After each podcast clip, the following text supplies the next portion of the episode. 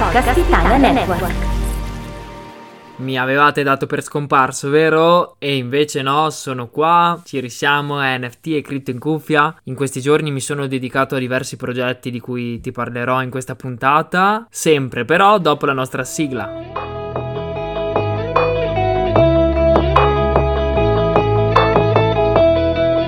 Benvenuto, benvenuta in NFT e cripto in cuffia il podcast su criptovalute, NFT, DeFi e blockchain. Non ti daremo consigli di investimento, ma notizie e spunti utili sul mondo cripto. Te li racconta Riccardo Pesce.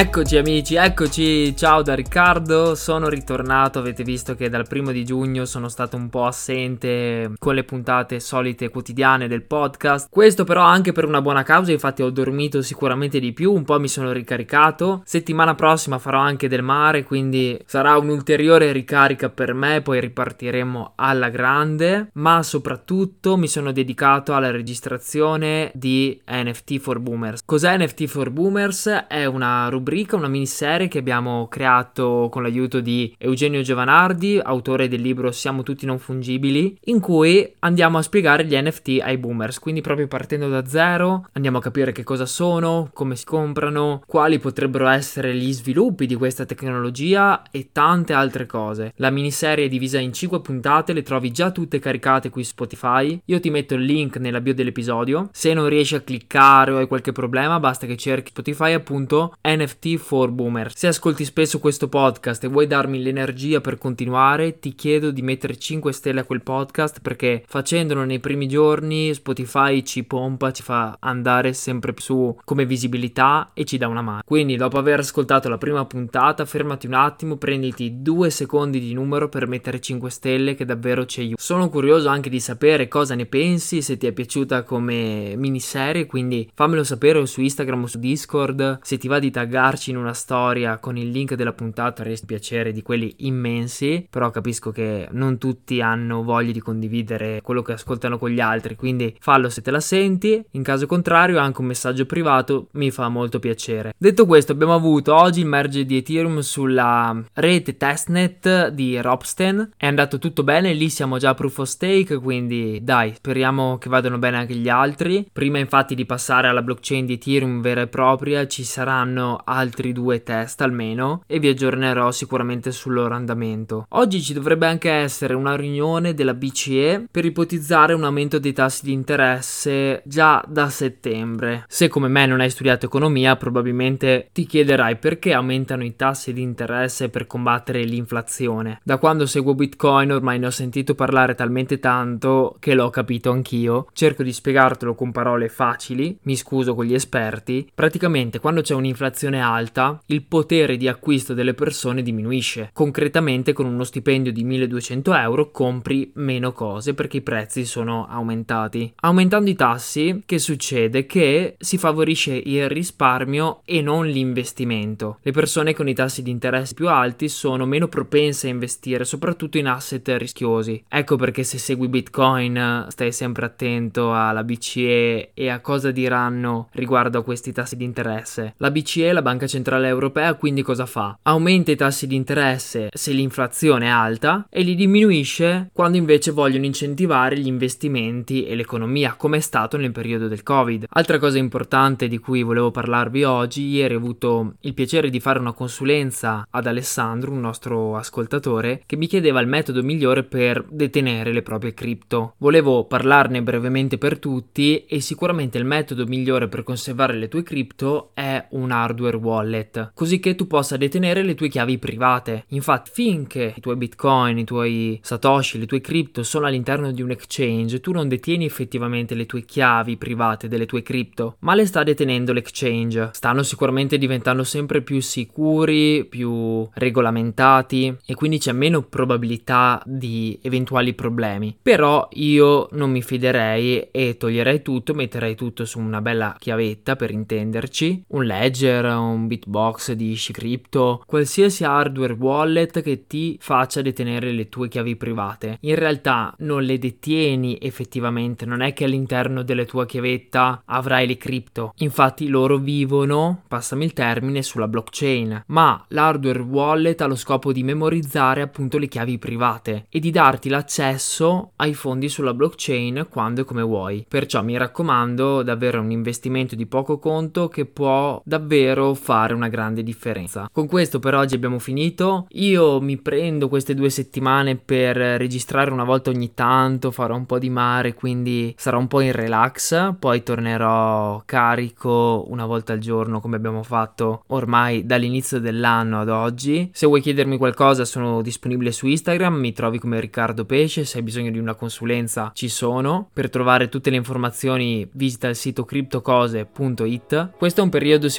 di bear market, ormai abbiamo chiuso 9 candele settimanali in negativo, quindi è il periodo migliore per studiare, per arrivare alla prossima bull run con molte più conoscenze. Andiamoci dentro insieme, ti saluto, ti auguro una buona serata e alla prossima puntata.